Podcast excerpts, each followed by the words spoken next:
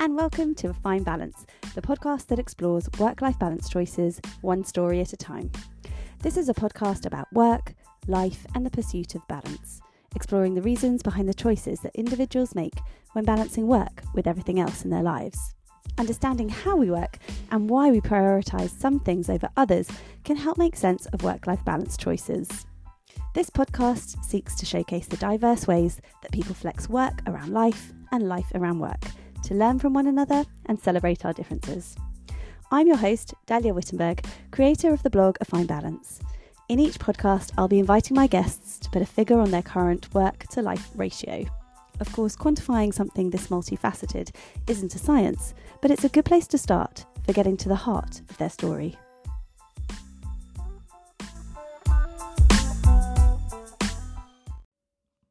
My guest this episode is Paul Morgan Bentley. Paul's day job is working as the head of investigations at the Times newspaper in London, specialising in undercover work and in depth reporting. Yet in the last few years, Paul's taken on two additional working roles. These are, in chronological order, that of a father and that of an author. Paul's book, The Equal Parent, which is based on his experience of fatherhood, advocates, as the title suggests, for parental equality. His insights stem from his experience of sharing the parental load when you're in a same sex marriage, and the observations and prejudices that he and his husband encountered when caring for their son. To Paul, some throwaway comments from multiple angles of society expose deeply ingrained gender stereotypes that reinforce inequalities in the home and the workplace. As is fitting for an in depth reporter, Paul was prompted to forensically scrutinise the basis of these stereotypes and challenge them.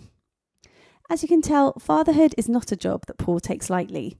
It's something that he says he longed for growing up, having reluctantly resigned himself to accept that as a gay man, this was a closed door for him.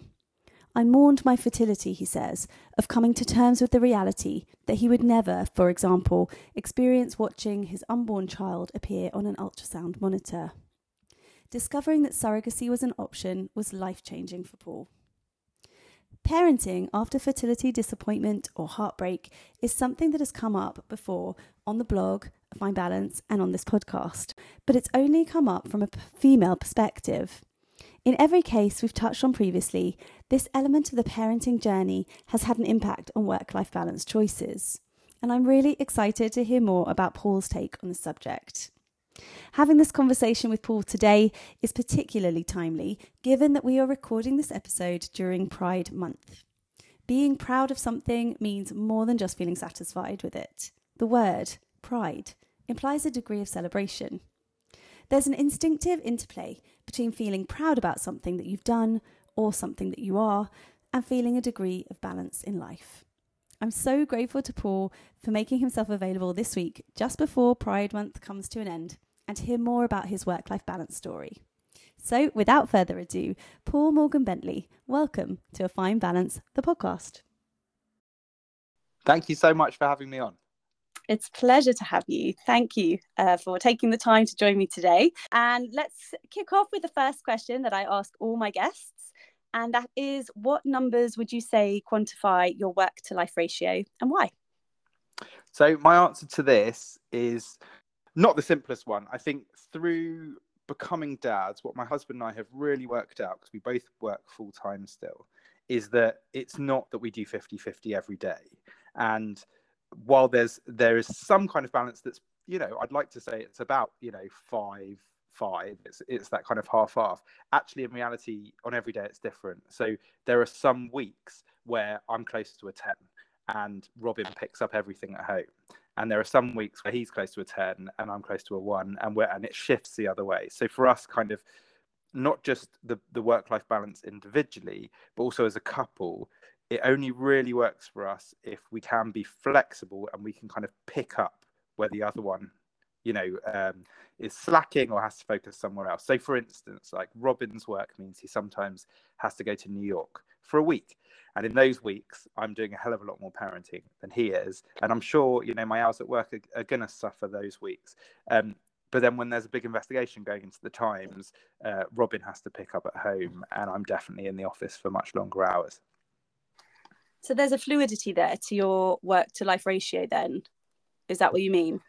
Yes, exactly. So on any day, it's kind of different depending on on how on how we've split the responsibility that day. We we right. tend to we try to kind of split the responsibility 50-50 if we can in general and hope that overall it balances out. But really the most important thing is that the, we can both do everything. So at some periods i'm much more focused on home life on some periods i'm much more focused on work. Right. Okay. And where do other things fall into that then? I mean do you do you consider your work to life ratio along that split of the time you spend on your career and the time you spend at home as a father? Where's the space for other stuff then? Yeah i mean to be honest there isn't a massive amount of space for other stuff in a way because of the responsibility of parenting. I kind of see uh, work has become more enjoyable in some ways because it's such an escape from that at times. And um, you know there's it feels like there's a real privilege to be able to go to work and totally focus on work. And have that. kind of mental space to be totally focused in that way and i get a lot of joy out of that. Um, i mean we have social lives and and but they do kind of resolve, revolve around our kids as well at this period. I think partly maybe because if you work if both of you work full time then the other time is really precious with our son so the truth is at this stage of my life uh, whether for good or for bad there aren't a hell of a lot of hobbies going on um, yeah you know, I, I, think it's partly, you know, on the weekend I want to be with my son, and during the he's at nursery long hours. He's he's there from eight till six. Uh, you know, not always those full hours because sometimes we're late and sometimes we pick him up early. But you know, he's at nursery a lot, and uh, we're at work a lot, and so I think, Uh, you know, aside from that, I, I really want to be spending time with him. So there's kind of an acceptance then, I suppose, that this is the season in your life where that has to take priority, where your career and your parenting has to take priority and so there isn't much space there for i don't know for other stuff maybe relaxing stuff or i don't know is that just do you just accept that and think well it won't always be this way or do you feel like like how how content i suppose are you with that that sense of balance like you're not giving a, a fixed figure right because it, it's fluid but the overall big picture does mm. that feel like a degree of balance for you like in a healthy way Yes, I mean the. I'm sure it could improve massively, and I'm sure in different periods of our lives it will change. I mean, we laugh about what weekends used to be and how we used to kind of wake up on a Saturday morning and maybe we'd watch one episode of something and then start yawning and think, "Oh, let's go back to bed for a couple of hours."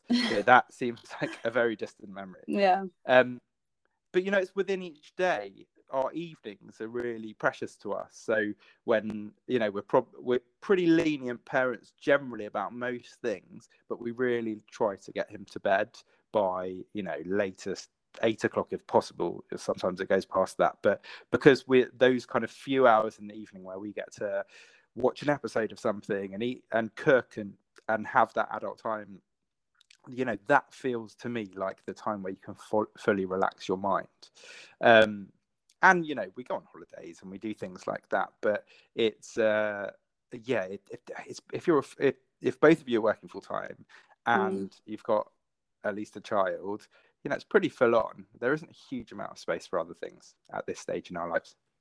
Yeah. Okay. And do you think you were did you have a similar attitude to work before you had a child? No not at all. I mean i was very very very focused on work before I had uh, my son. I'm still very focused on work, but it it was definitely more all consuming before. Um, yeah. And I was always massively passionate about it, but it, it never felt like a massive chore.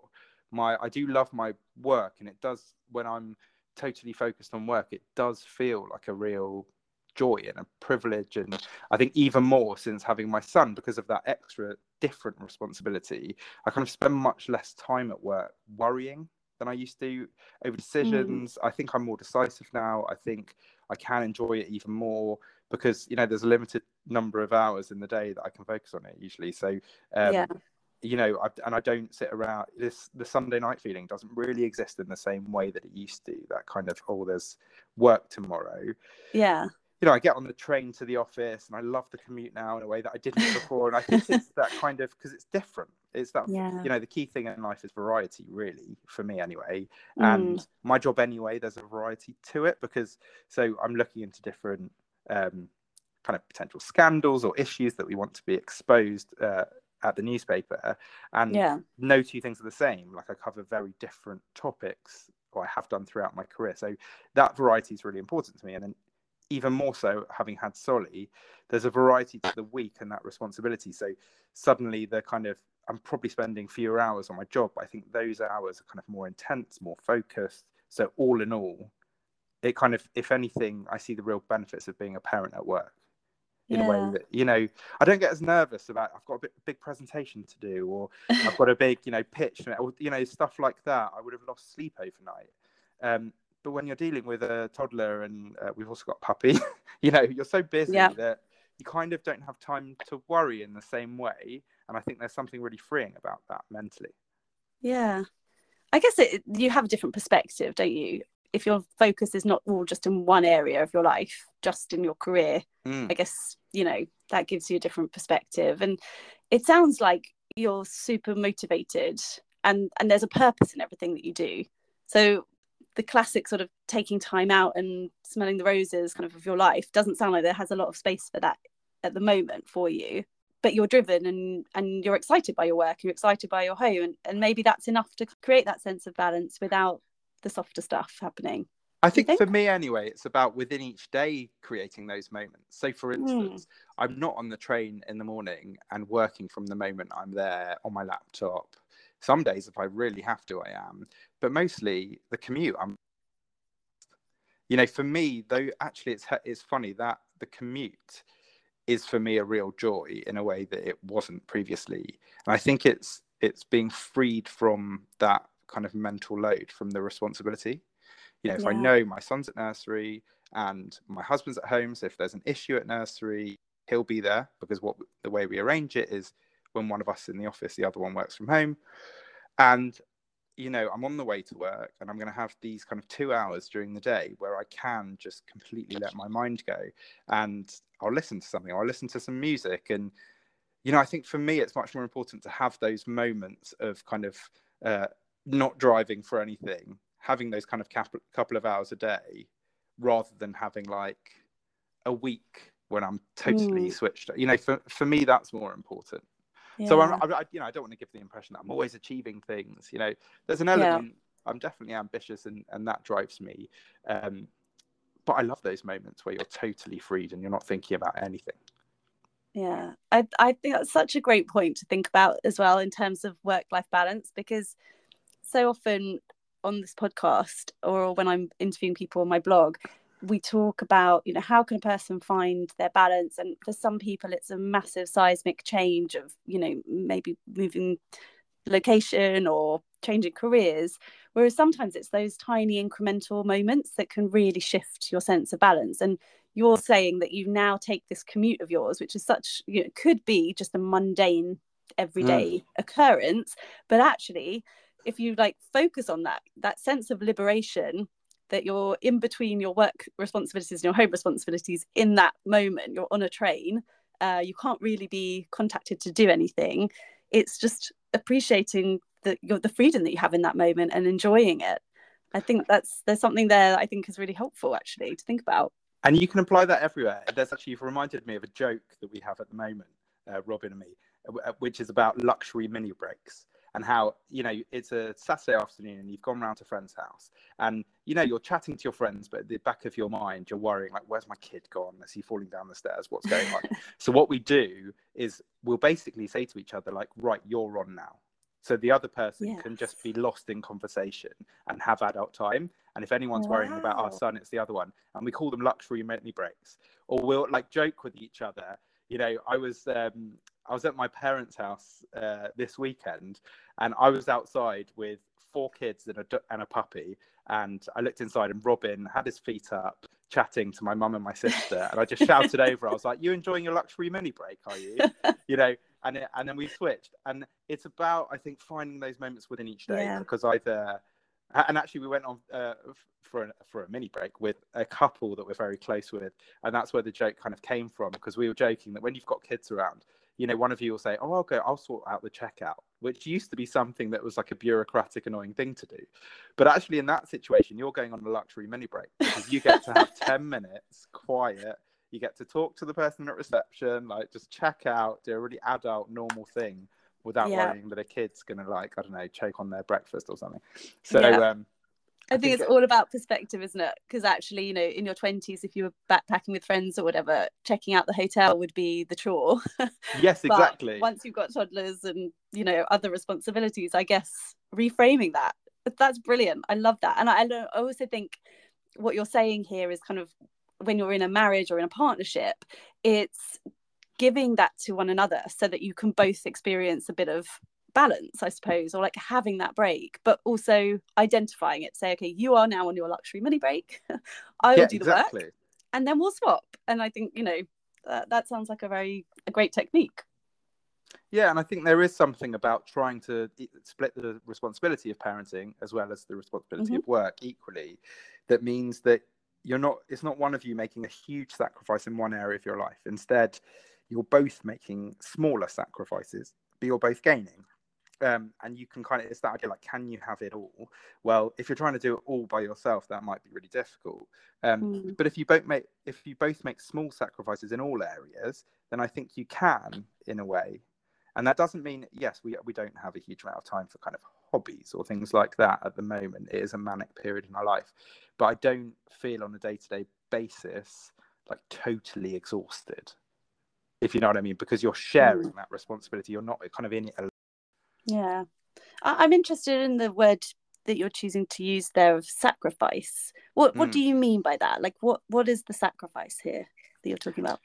I think let's say work-wise it's again it's the type of thing with di- with a different perspective that might be seen as a chore. But to me like on days when I have to leave the office at 4:30 because uh, because we're both in the office for that day for some reason and one of us needs to pick our son up from nursery and do the night time like I look around the room and the other people with no responsibilities who get to be there till 7 8 and finish what they're doing without the added responsibility of oh I've got to get my son and the clock's the clock's ticking like that is a luxury Mm. in some ways like you're kind of freed from that other responsibility um so you know that's a sacrifice to me i'm making a sacrifice at work for the sake of our family um and and it's funny because i think if you don't have that responsibility you'd probably look at that person leaving at 4.30 and think they're so lucky they're leaving so early. But actually there's a real luxury in my mind now um in being able to totally focus and not have that kind of other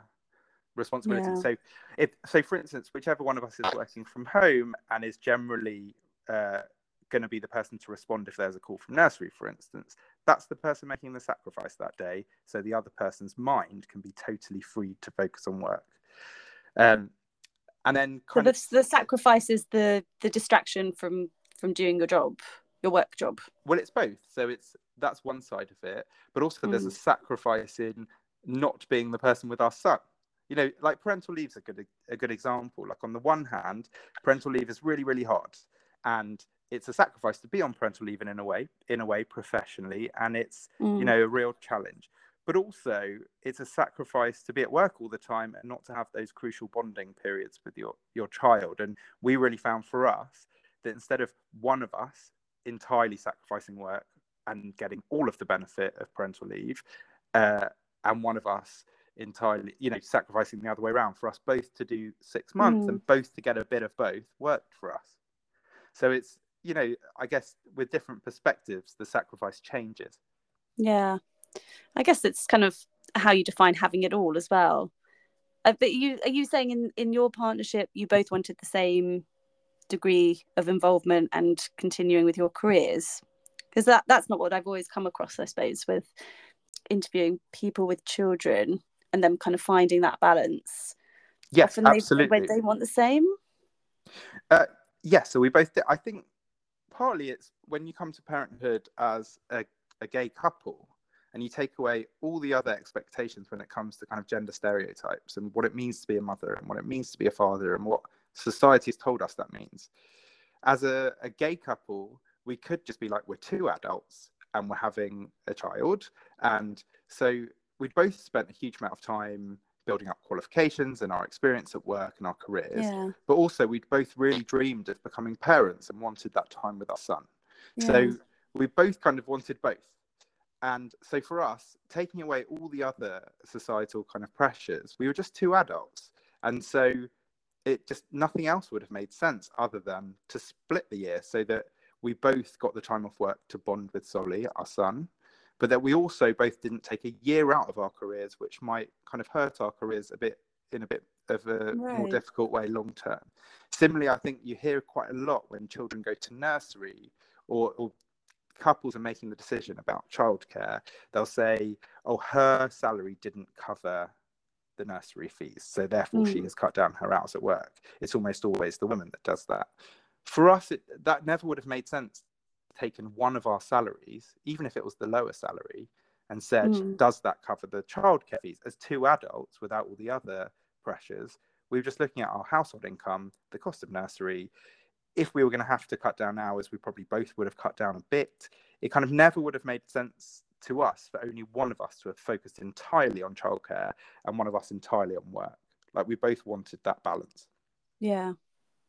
Every married couple that I've spoken to, or you know, not even married, I suppose, but just people with with children in a partnership, where they've had to navigate this balance within their own home life, I suppose, come at it in a really individual way. Um, and so this is I'm so grateful that you've that you've decided to share your story with us because I think it's it is really interesting that if you remove all the stereotypes, uh, all the gender stereotypes, then you know what you're left with is just two humans that both want careers and both want um, a child. And you know i guess then you just make sense of it. The rest is really heavily weighted isn't it? When i've interviewed a woman who's worked full time with two children, whose husband has done most of the the kind of school runs, if you like, or one guy I've interviewed who was whose wife worked full time and he gave up his job to be the primary caregiver.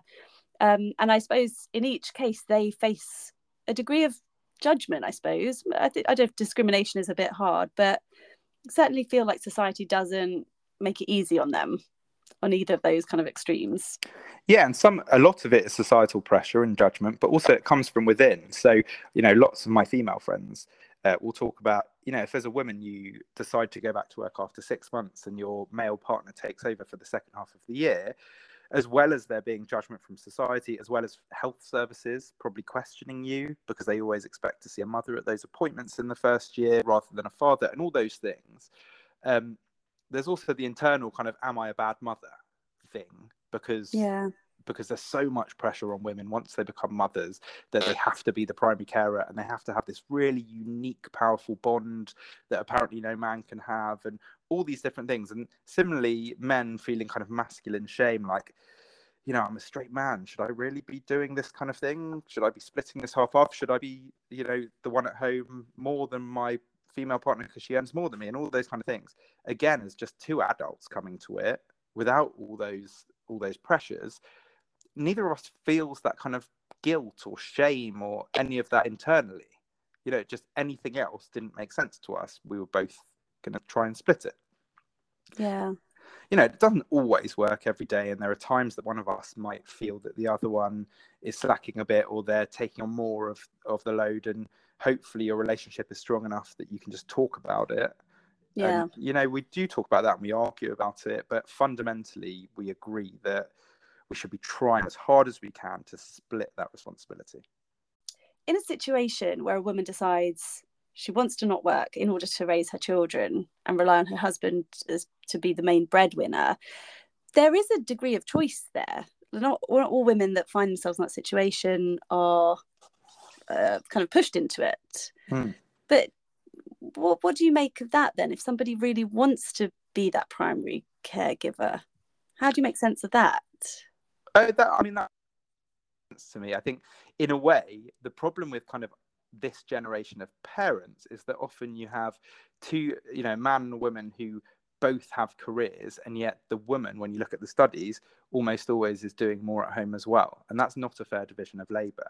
And while i'm not in any way advocating for a return to the 1950s in a way i look at my parents and think that that more traditional she was at home he worked that is a division of labor that's pretty fair. It's not fair you know it's fair workload wise it's not fair if you if the woman doesn't want to be doing that or the man doesn't want to be doing that.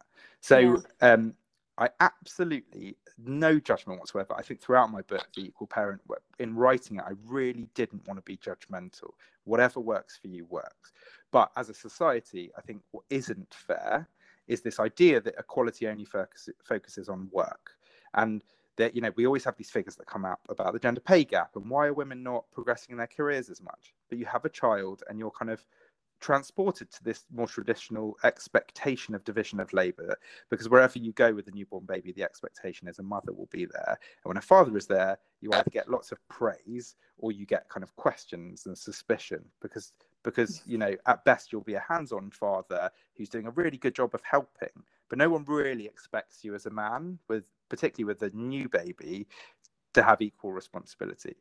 But we can't have equality at work if you don't have it at home as well what yeah. you end up with is a situation where women are trying to work as hard professionally, but also expected to be primary parents. So to go back to the original question, like on an individual basis, absolutely no judgment. Like if you want to have those more traditional splits of responsibilities, that's great. And in a way, the responsibilities are probably quite fairly split.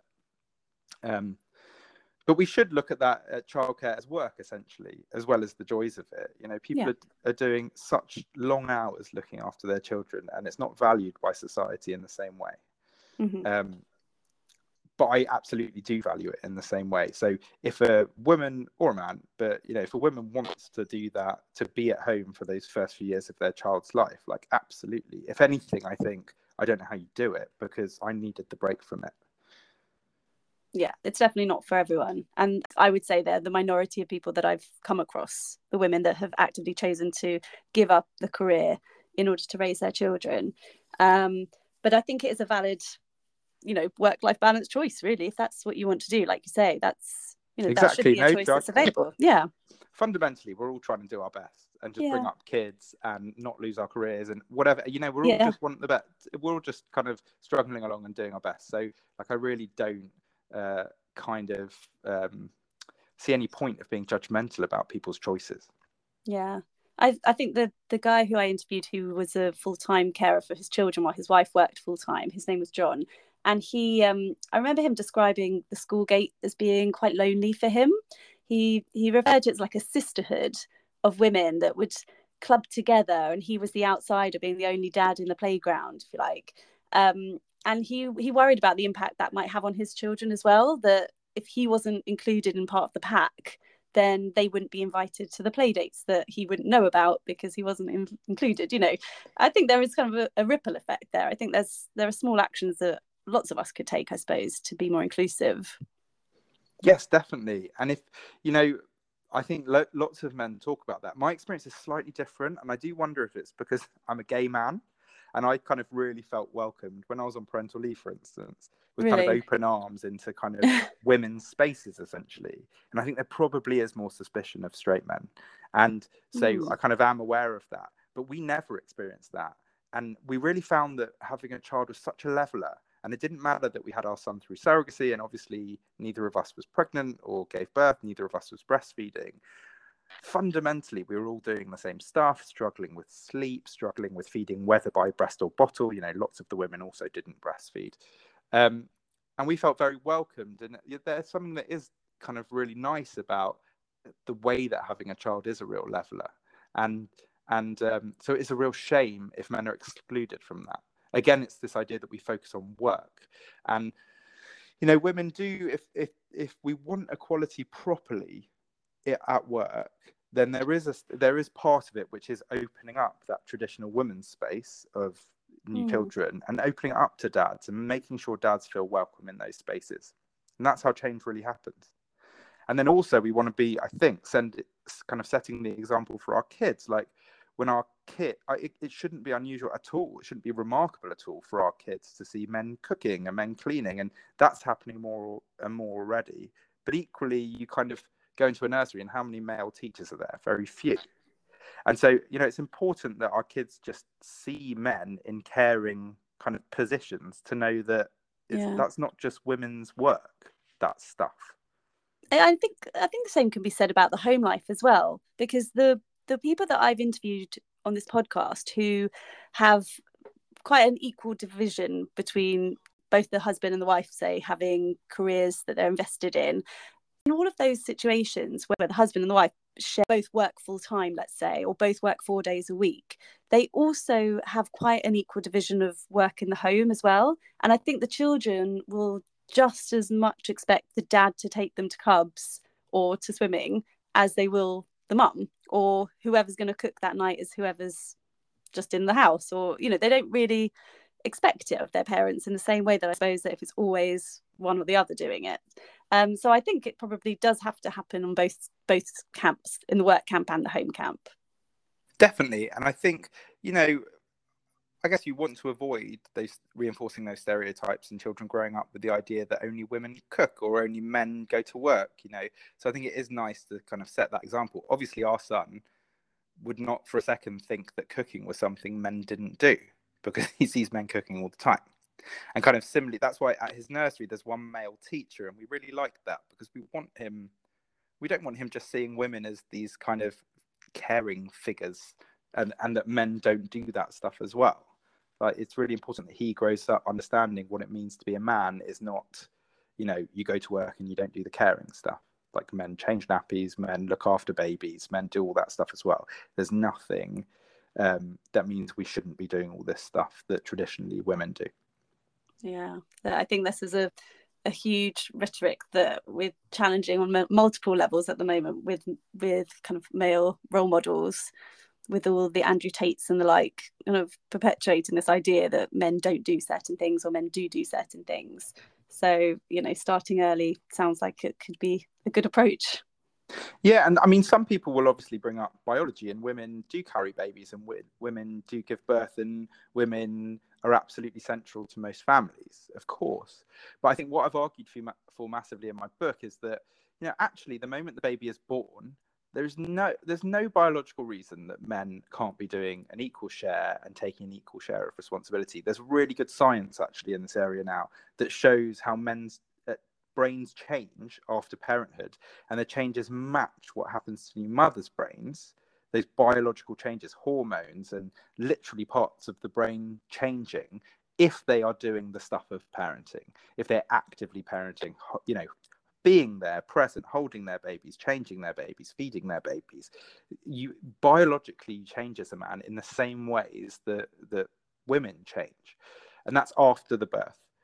But because women do the, all the hard stuff in the run up to having the baby, there's this just societal assumption that women therefore have these special instincts afterwards. But actually, it's not true. Men are capable of them. They just have to be around. Um, and so it's you know i really do want to argue against that you know I, I understand why over centuries and centuries women have done more of this stuff because their bodies have dictated that but we're hopefully in an, a more enlightened time now which shows that you don't have to be bound by what your body does and actually as soon as the baby is born you can there's no reason kind of uh, biologically or uh, you know in the way that we live our lives now that men can't be kind of stepping up at that point and splitting yeah. responsibility. Yeah, and I, I suppose bringing it back to the the discussion on work life balance in a partnership that that generally involves having that conversation with your partner and being clear on what you want and how you can each get what you want out of your time to find the balance that's right for you. Yeah, and and, and we talked about sacrifice before, and one of the biggest sacrifices that I've kind of learned about since becoming a parent, but also kind of interviewing the you know scientists in this area and looking into the research and how responsibility works and all this kind of stuff. One of the sacrifices you have to make sometimes as a parent is taking a step back. And lots of people can find this very, very hard, mostly women, because you do that first period, even though I'm not a woman, because I took the first period of parental leave and you set you settle the patterns during that time and i had my own ways of getting my son to sleep and my own schedules and we then split at uh, uh, swapped at six months and i went back to work and robin my husband took over on parental leave. And it was really really hard at first for me not to be controlling and uh, to let go and let him do things his own ways. And at first i was packing the bag for them when they went out because i was used to packing the bag. And eventually i really learned to stop doing that and just to close the door work. And it and you can kind of inhibit your partner if you are a bit too over controlling and we we do this. We kind of um, patronize men, and lots of women will pack the baby bag for them if they're going to have a day looking after the baby by themselves, or they'll write a list of things that needs to be done. And I understand it, but but what all the kind of all the experts say is you have to stop doing that if you want to split the responsibility and you want your partner to really step up and take responsibility in the same way that you are. Um, yeah, and I guess there's a there's a degree of self sabotage there as well because if you want to have the balance that works for you as well, you need to let go of some things, I guess, unless you yeah, want to if, be doing that. I guess if that's your choice, if that's like a conscious choice that you want to take and how you want to live your life, then then I guess you need to just own that. But then you'll but have to it's very accept hard. that you're taking on the mental load. yeah, and if you know, sometimes you know, we've all had that situation where you're out for dinner with some friends and there's mum who's checking her phone to make sure that the dad has got the kids to sleep or it like the dad is calling her because like he can't he's he can't find the pajamas or something like that and in those situations i always think just like they need to they need to trust themselves a bit more when they're at home. Like they'll find the mm. pajamas, they'll get them to sleep. Like no one's going to die tonight. And actually, if you can trust each other in that way and take both be able to take the full responsibility, then when you are out with your friends, you can totally let go. And you need that. You need those times when your your mind is totally mm. switched off.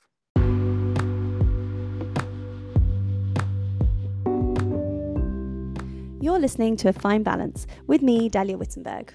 My guest this episode is the investigative journalist and equal parent advocate, Paul Morgan Bentley. Paul and I recorded this episode in the final days of Pride Month. And during our conversation, we talked about Paul's experience of coming out and what impacted his sense of balance during those formative years. Paul describes the immense sense of loss he felt at the idea of not being able to have children. When surrogacy became an option for him and his husband, he was able to realise his dreams of being a father that he had grown to accept were out of his reach. We discuss how this earlier experience of infertility has gone on to impact his work life balance choices as a parent, and Paul generously shares some insight into what helped him maintain his balance in those difficult times. Before we get to that, though, I wanted to ask Paul about how he maintains his balance when he is so clearly driven and inspired by his work. I think my line of questioning took him a little bit by surprise when I asked him about his decision to scrutinise his experience of parenthood through the lens of an investigative journalist. Nevertheless, he articulated his answer brilliantly, providing some enlightening and practically useful insights into how to manage being passionate about your vocation while maintaining an overall sense of balance with everything else in life. Let's get back to the episode.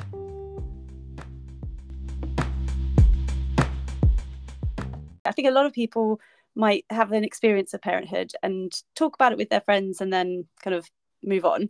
Whereas you've decided to write a book about it. Um, and you know, I, am curious about whether this is like a, just your professional interest working there, or is this something here in your value around work and your work ethic that you couldn't, that you had to sort of, you know, delve into this more? Like, is this was this a trait that you had like as a schoolboy as well? Were you kind of this committed to your trade, to your work?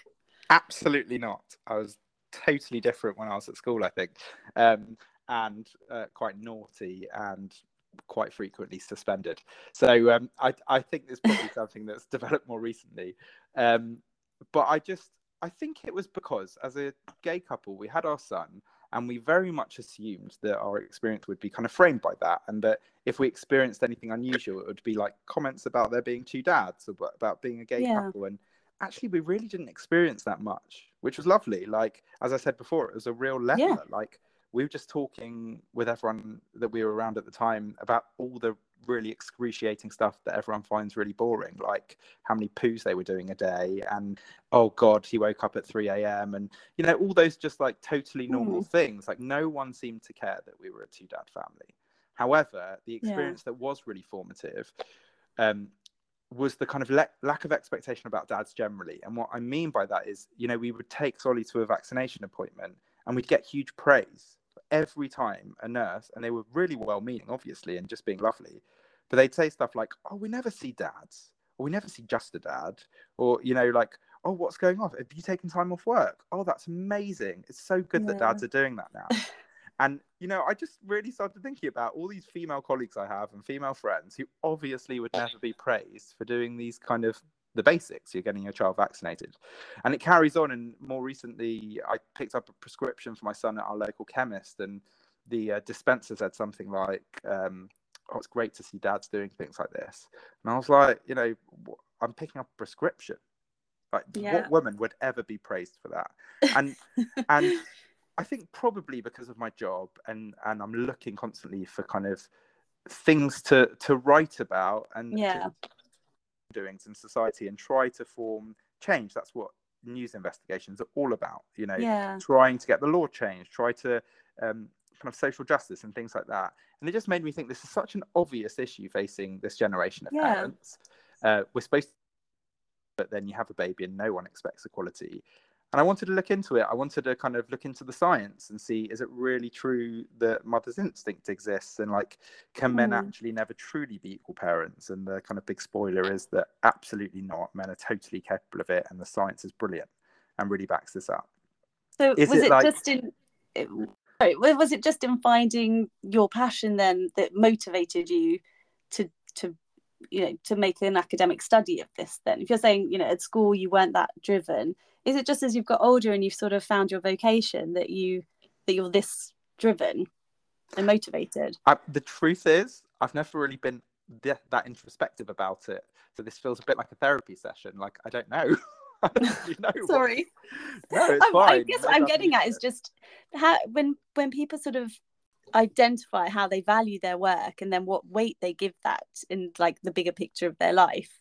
Um, yeah. It's just interesting to see because you're right. Like a, a lot of people I've spoken to, you know, weren't that motivated at school, but went on to be like really really super driven and successful and motivated in their work and it, all it took was for them to find something that interested them and, and, that they were passionate about to find that um, and and then there's a bit of a tussle of like well how do you manage that passion to maintain your balance i suppose yeah i think that's it's so funny because i've never thought about this and thank you for asking me about it because actually it, it feels really interesting to think about it for the first time. But i think that was the case with me. I wasn't massively driven at school. I mean i was quite driven in like um, exams and stuff like that but i was quite naughty. Um, but i'm hugely passionate about my work. I love it. And i love digging really deep into a subject and not just kind of finding out about it, but then trying to kind of um, articulate that message in a really clear way and engaging way. So, like taking academic studies that are really dense and impossible to understand, but then really understanding them and then explaining them in a way that anyone can understand and kind of doing that job of being that kind of messenger. And mm. I love doing that. And so yeah, maybe it was that. In this way, I just saw this wasn't part of my work, but I felt really passionate about it. It was obviously something very personal to me because we were dads bringing up our son. And so suddenly looking into the science and feeling really validated because yeah. it didn't matter that we were just men. Actually, the science backs this up. We can do it. And then having conversations with people and hearing dads say things like turning to the mum and saying, Oh, can he eat this? And thinking, Stop letting down the team. You're a man. Yeah. Like that doesn't you're you're just an adult. Like why don't you know what your kid eats? Or hearing a dad say, "Oh, I'm sleeping in the spare room at the moment because I've got work the next day," and thinking like, "Why you're an accountant? Like, why is that more important than your wife getting up and looking after your new baby all day long?" Like, I'm feeling really sure because we'd done it as well mm. that it was not only was should it be considered work, but it was harder and that if anyone should be rested, it should be the person looking after the baby. And so maybe it was that and the passion. And then thinking, no, I want to. I've started looking into the science. I want to try and kind of explain this to people in an engaging way, yeah. so that you know. So I don't know. So and maybe to to kind of help cause some kind of change. Um, I, I, think this is really encouraging actually because I think so many times when you think about work life balance, the rhetoric is always about you know tone down the work and make sure you have space for other things in your life.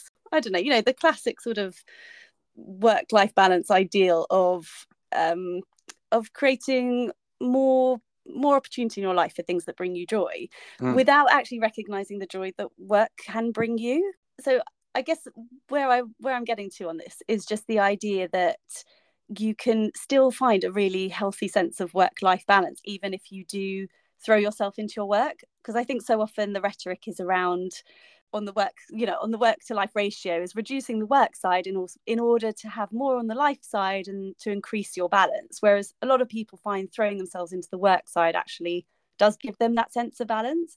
And it sounds a little bit like here you've kind of blended those two things together. It's your work skills that have sort of blended into your life and and actually you know that feels like a good sense of balance for you as well. So it was just interesting to reflect on that really yeah, m- uh, massively, and I think maybe that works for me and Robin because Robin's very similar, and he absolutely gets huge value from work. And he um, just this week, uh, our life is a bit chaotic because we just got a new puppy, which is lovely, but also added huge added chaos to our car.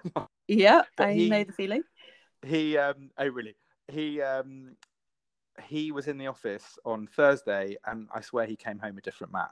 Like he just yeah. needed a day totally away from everything at home to focus on work and he's so passionate about work and that and then he had huge amounts of patience at home and it it just i'm the same and yeah. for us very much that balance work is you know a big part of our self-worth and yeah. we don't feel any shame about that and you know maybe that's also part of the kind of taking gender out of the equation of parenting and we don't feel like bad mothers when we're at work we you know we yeah. go to work we love work and but equally we love being at home and don't want to kind of deny the other one all those times at home um and yeah. bedtimes however stressful they can be on occasion you know they're lovely bonding times with your child um so yeah i feel kind of uh, they absolutely can marry and and work shouldn't be this shameful chore you know ideally you go to work and that's part of the balance and that's something enjoyable yeah it sounds like you're both very really deliberate about the balance that you strike and the balance that you support one another to have. And you know these luxury mini breaks i think is something that that is really stuck in my mind. It's, that's a brilliant um, notion really. So thank you for that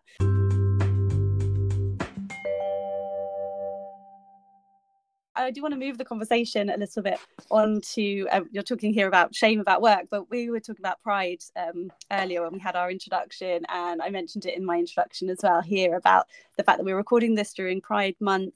Is there any kind of reflection that you can share on that, that impact of figuring out your sexuality and how that might impact on your sense of balance? Yeah, of course. The um, I think something to say is I grew up in a kind of modern Orthodox Jewish family in North London, and families and family time were a huge part of growing up. And I think you know my dad worked long hours, but we we kept the Sabbath, which is kind of from Friday evening to Saturday evening, a time we kept it quite strictly, where we weren't driving, we weren't kind of using phones, we weren't watching TV. It was very much family. It was kind of forced in a way to kind of be switched off from work during that period.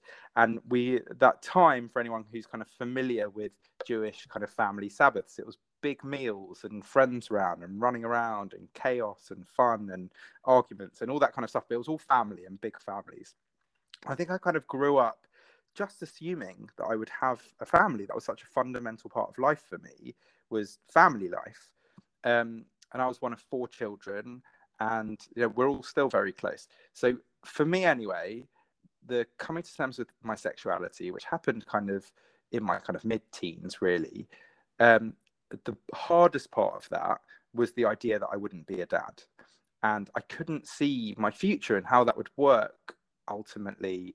And I kind of thought in my back of it, you know, I'd have these conversations with myself in bed at night, trying to kind of come to terms with it and thinking things like, oh, can I part? Can I just kind of you know, get on with it. And would that be fair to a woman if I married a woman? And would it be fair to me? And, you know, what's more important, kind of being true to my sexuality or having a family?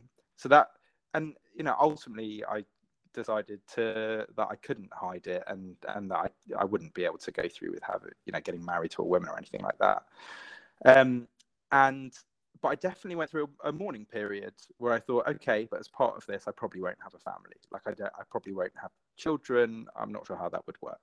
Um, so then, oh, you know, fast forward a decade or so, or more than that, I meet Robin, and we friends of ours had talked to us about how they were pursuing surrogacy, and I think we'd assumed that it was something that only kind of wealthy celebrities did in America, and we weren't sure about the ethics of it and how it would work. But learned about how it works in the UK, and actually when it works well it's really beautiful in the uk and the model is that it's legal but it's not commercial. So you can't pay a woman uh, a woman can't earn money for carrying a child for you but you can cover kind of expenses to make sure she's not out of pocket. So things like medical expenses and uh, you know transport to appointments and all things like that. Um, and we joined an organization, Surrogacy UK, and we made went through the IVF process and made embryos with a different woman, an anonymous egg donor. And then eventually, uh, through this organization, they host social events. And we met Rachel at one of the events after kind of traveling the country, going to try and meet people for six months. And we met her and her husband and her two sons. And fast forward, you know, five years, and we have a son, Solly, who she carried for us, and um, we're still really close. And we, you know, I, the whole experience, I guess, it, it was because I had all those years when I was younger, thinking it wouldn't be possible.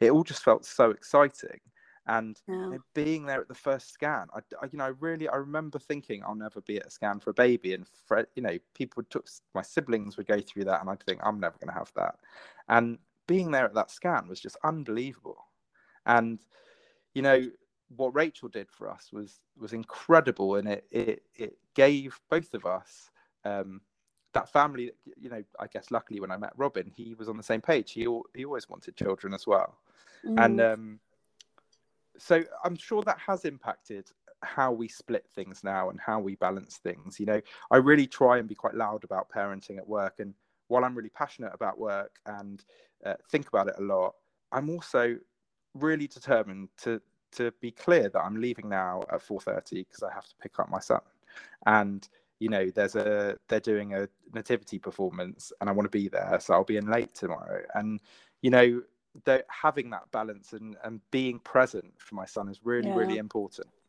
I think that having the fertility issues or thinking that something's not available to you and then it becoming available to you, um, you can imagine why you would appreciate something almost more because when it's something that you really long for and you think you'll never have.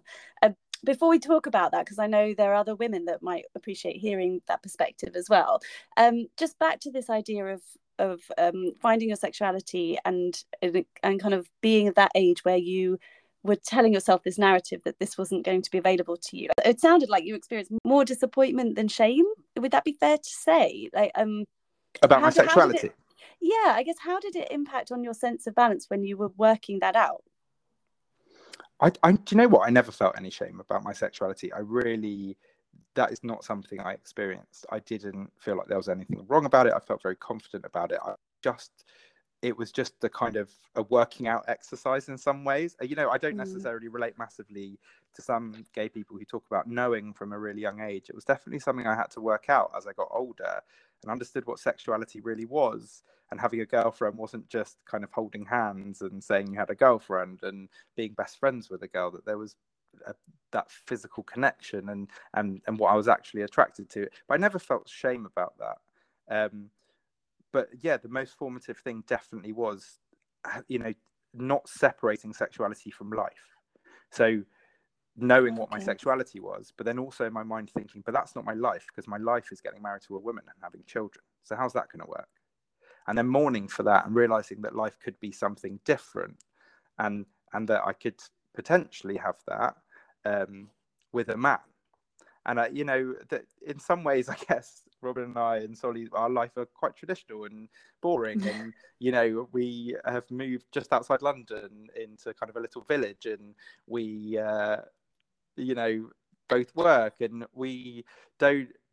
I guess pride and and being gay there i think there can in society or has in the past been kind of stereotypes about what that means and and actually there's a million different ways to live your life no matter what your sexuality is and for us kind of pride and activism is just existing and being loud about who we are and i think there's huge power in that form of activism just being yourself yeah. and you know there's there's discussions at the moment in America and also in the UK about education programs for kids in primary schools. And should, is it too young to teach children that some kids have two dad families? And is that appropriate?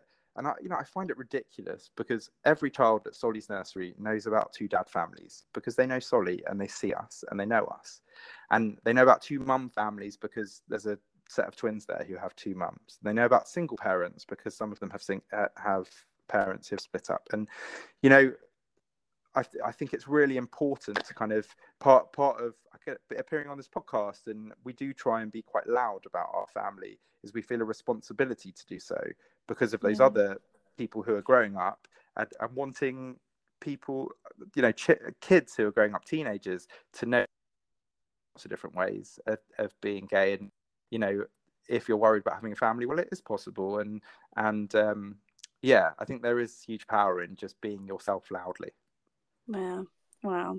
Thank you. Thank you paul. That's really interesting to hear and really encouraging as well because i think the thread that has kind of come out throughout this whole conversation is this sense of acceptance that you have um, whether it's of having the career and being the, the dad and i don't know you're, you're advocating you're trying to change things but you're also accepting of your own situation. So therefore that sense of balance that you have really comes comes across really strongly yeah I, I, I, mean there's there's kind of no point in pretending or anything other than you are and huge value in honestly and just being honest and loud i think. Um, and that's mm. definitely something you know it's something the studies show about children in non-traditional families. Like it's it's totally fine in the kids there's now long-term studies into kids with uh, same-sex parents and single parents and the non-traditional bringing children up in a non-traditional way or in non-traditional family structure. Actually there's loads of evidence now that shows kids grow up just as well as Justin and do just as well but the one thing that can challenge that is not being honest with your children and so you know it's mm so for instance, Solly already knows that he was, you know, in his own way, he's only three. But if you ask him whose tummy he grew inside, he'll say Auntie Rachel. And we always right. talk about it, and it's uh, that is very much how you know adoptive ki- kids who are adopted. It's very important that they are told about their birth parents and told they're adopted from a young age. And yeah. um, I guess similarly, neither of us are ashamed about uh, the way we balance our lives. We talk about work. When when Solly was in the bath, literally just a few nights ago, I said to him, "What?" Because he's learning about work in nursery and like different firemen and stuff like that. And he must have heard me talk about my work because I said, "What do you want to be when you're when you're older? What do you want to do for work?" And he goes, "I want to be a journalist." Which I thought was so cute. Um, he doesn't even know what that means, but he's obviously heard me use the word. I'm going to be a yeah. journalist. Um, so you know, definitely, we're we're very loud about work, and he's very aware of, yeah. of work as as well as. Um, there's just it sounds like there's such a ripple effect there as well of like you being open, being accepting of who you are making sure your son understands that and feels that. And i guess in some level you must have felt that from your family even if they were a traditional observant jewish family there must have been a degree there of of acceptance and celebration of who you are to enable you to feel that sense of pride about yourself and, and not let that let that skew your your balance too much particularly in those formative years. Definitely. Actually it's really interesting you say that because my parents um, are modern orthodox uh, Jewish, they are also very socially liberal and very kind of open, honest people, and have always kind of, mm. you know, loved to kind of say the slightly taboo thing. My mum's very like that, and you know, make funny speeches at occasions where they kind of say the thing. I don't know. They've always yeah. been those kinds of people who are very honest, yeah. and you know, some people might think that's a bit much, but they don't care, and they kind of celebrate loudness. And it was yeah. a loud family and four kids and for attention and that kind of thing. So I think I that's true. That is a formative thing. I've always kind of been taught to just be open and loud. I know we're running out of time, but just let's just touch on this idea of fertility or infertility because I have interviewed and only women I've spoken to, mind you, um, on this subject of not being able to conceive when you want to conceive or you know um, there are other women I've spoken to that certainly do not want children and child free mm. they refer to themselves not as childless like they, you know they don't want it but if you do want children and you can't have them as and when you want. There is as you said the, that word mourning you know i think there is that mourning of what you what you thought would be yours. Um uh, well how does that can you just talk about how that might impact on the work life balance and what worked for you as well? I know you overcame it in the end but you know for other people that might be experiencing something similar. I i felt quite passionately and quite um, deeply that it didn't matter how i had a child that I wanted to kind of have a child and have a family, but I was never someone that was massively hung up on like genetics and stuff like that. So mm. actually, I mean, I should say my son is not genetically related to me. In our in the mm-hmm. fertility treatment, it was Robin's sperm that we used, and that, and mm-hmm. also in kind of researching for my book, it was like really reassuring in a way to read all this research that shows how parenting really is about what you do rather than who you are.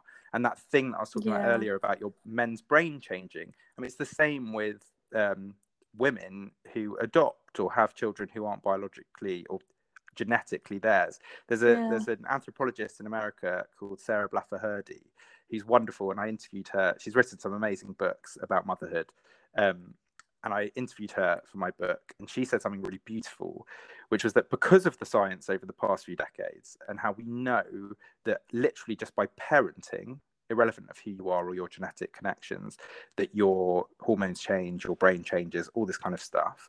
Um, that she calls mothers through adoption biological mothers. They're not genetic mothers, but she calls them biological mothers because mm. their biology has changed. And similarly, she was like, I absolutely would call you your son's biological father. Your your if you scanned your brain before and after having your son, it would look totally different now. And your hormones and stuff like that. Yeah. And and so I found that really beautiful. But also I think when going through fertility challenges, because of what society always tells us about, you know, the importance of genetic links and well, you hear it with a baby, like, oh, he's a mini me or he's a mini you. And mm-hmm. we we say those things all the time. It's a, it's a I play it as well. That kind of game. You look at a baby and oh, I can see a bit of the dad and I can see a bit of the mum, mm. but actually, it's not very important. And I think it can totally overwhelm you when you're going through um, fertility treatment. Um, through surrogacy, I've met lots of other people who've gone through years and years of infertility, and it can totally take over your life and at the expense of balance because you it's the most important thing in your mind and it's not happening and I think something, if anyone was reassured by it, I just cannot emphasize enough how little importance genetics are to me and how the bond I have with my son is so strong and it's it's just so now it kind of feels ridiculous the idea that I would have like an existential crisis about those kind of links because having gone through it I know feel so deeply how unimportant that is. And so you know if you if you really want a child then mm-hmm. there are mm-hmm. different ways to have children and i think people can be very worried that in different ways they wouldn't feel ways that they think they should feel yeah. and actually what the science shows and i definitely have experienced this is that it's all about actually the doing and the caring and those yeah. kind of things actually when it comes down to it don't really matter I think it, I'm reminded though of of your of this kind of word accepting that I've kind of keep coming back to in this conversation because I think for a woman who really wants to help to carry a child to bear a mm. child, mm. I think that might be harder to overcome. You know, accepting that that won't happen, that won't be your reality, even if you could do it by another means. You know, become a mother by another means. But maybe there is something there in in reframing that narrative and accepting your reality as it is as as a changing reality. You know you said that when you were younger you had come to terms with the idea of not being able to be a father but actually then things changed for you. I wonder i mean it must be i'm not saying it would be easy at all um, to kind of change that mindset change that narrative for yourself. Maybe that's a way to do it and and to maintain a sense of balance and not let it overwhelm you and take over your life. Yeah and that i mean the point you made is so true. Like i absolutely cannot speak obviously for women who have grown up their whole, whole lives expecting that when they're older they're going to be pregnant and then they can't. It doesn't happen and how devastating that must be. And i obviously can't relate to that and i wouldn't for a moment want to suggest that no. i could. No no, no. Um, but something actually through surrogate because when we join this organization there's such an amazing community of people going through surrogacy and they go to these events together and stay in touch and a, it really is a lovely community. And we've met lots of different types of people who are just trying to become parents and there there has we have noticed there's a there, there can be a difference of experience between gay couples um, with gay couples and then also certain heterosexual couples where the woman has found out that she couldn't carry a baby much earlier in her life. So there's a condition called MRKH, for instance, where women are born without a uterus, but they only usually find out when they're about 16 because they haven't been having periods. And they go through that same mourning period at that kind of age in their teens. And then when they come to surrogacy many years later, similar, similar to the gay couples, they seem to be really kind of excited because suddenly it's a new op- mm. it's a new thing that they kind of had thought might never happen. Whereas there does seem to be a difference of, of experience with women who have not had that kind of clarity of you can't do this when they were much younger. So they always thought that it would be possible. And there's this kind of uncertainty where for some reason it's not happening. And maybe there's a hope that maybe it would happen in the future. And I think that is much trickier in a way. Like the women I've met mm. who just who just had that certainty of you will never carry a baby when they were 16. And it must have been an awful period. Having come through that, there's an acceptance whereas if there's like uncertainty and maybe with this treatment you could and maybe that is is where it's much yeah. much more difficult long term to have that acceptance anyway that's just an observation from yeah. people i've met no i feel like this is coming full circle because what's really coming to my mind is what we started this conversation off with which was talking about your commute to work and actually mm. your commute to work now since having solly um, has a whole different um, feel for you than it was before when you were free and single and the commute was just a bit of a grind. Whereas now you see it as something that's an opportunity, a bit of time to yourself, a bit of freedom. That idea of perspective, and I guess it depends when you know, there are multiple things that can happen across the course of your life, particularly when it comes to fertility, that can really shift your perspective.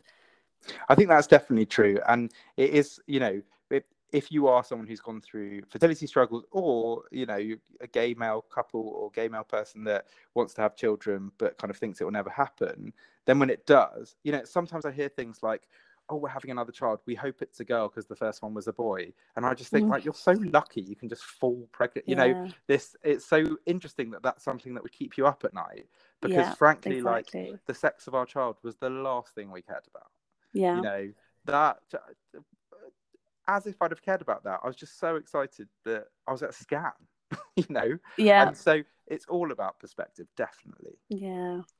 Oh, I could talk to you for hours, but I know that we're out of time now, Paul. I'm just going to give one last question, which is the question that I round up all my conversations with. And that is what you would ideally like your work to life ratio to be, if any different to what it is, which you didn't actually give me a figure at the beginning. So I don't know how you're going to answer this question.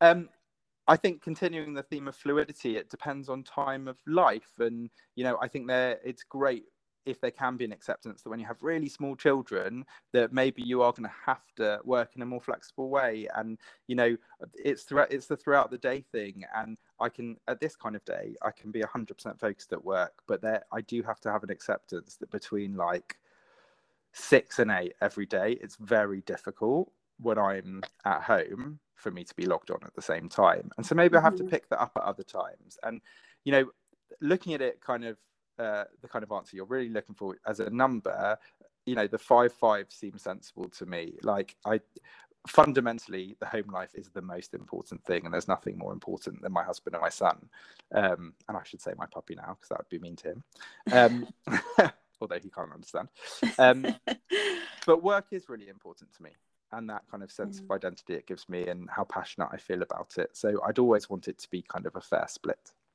Yeah, but a fluidly one. And I like I like the idea of sort of like yeah, monitoring as the day goes on. You know, between six and eight, it's you know more balanced on the home side.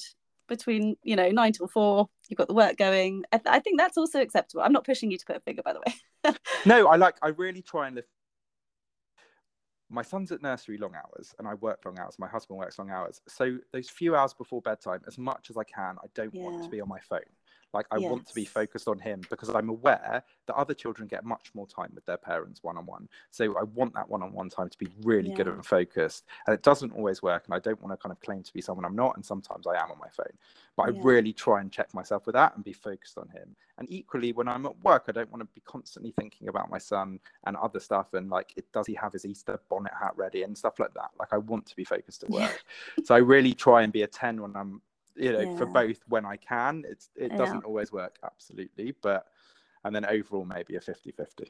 Yeah. I think we can take our lead from our puppies, by the way, on that of just like living in the moment.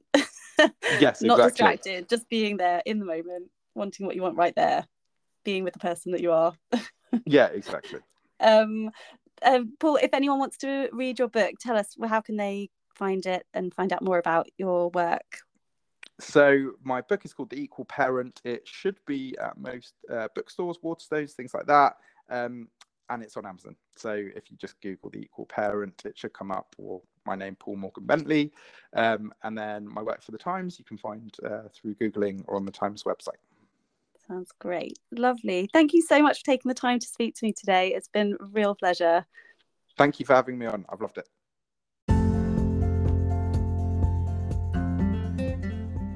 This has been A Fine Balance, the podcast that explores work life balance choices one story at a time, with me, Dahlia Wittenberg. Thanks for listening, and if you enjoyed this episode, please subscribe for future episodes on your usual podcast provider. You can find more about my interview with Paul and those other people that I've interviewed on my blog, A Fine Balance, in the show notes, or go to www.a-fine-balance.com. For updates, you can follow at finebalance underscore blog on Facebook or Instagram. Until next time, goodbye.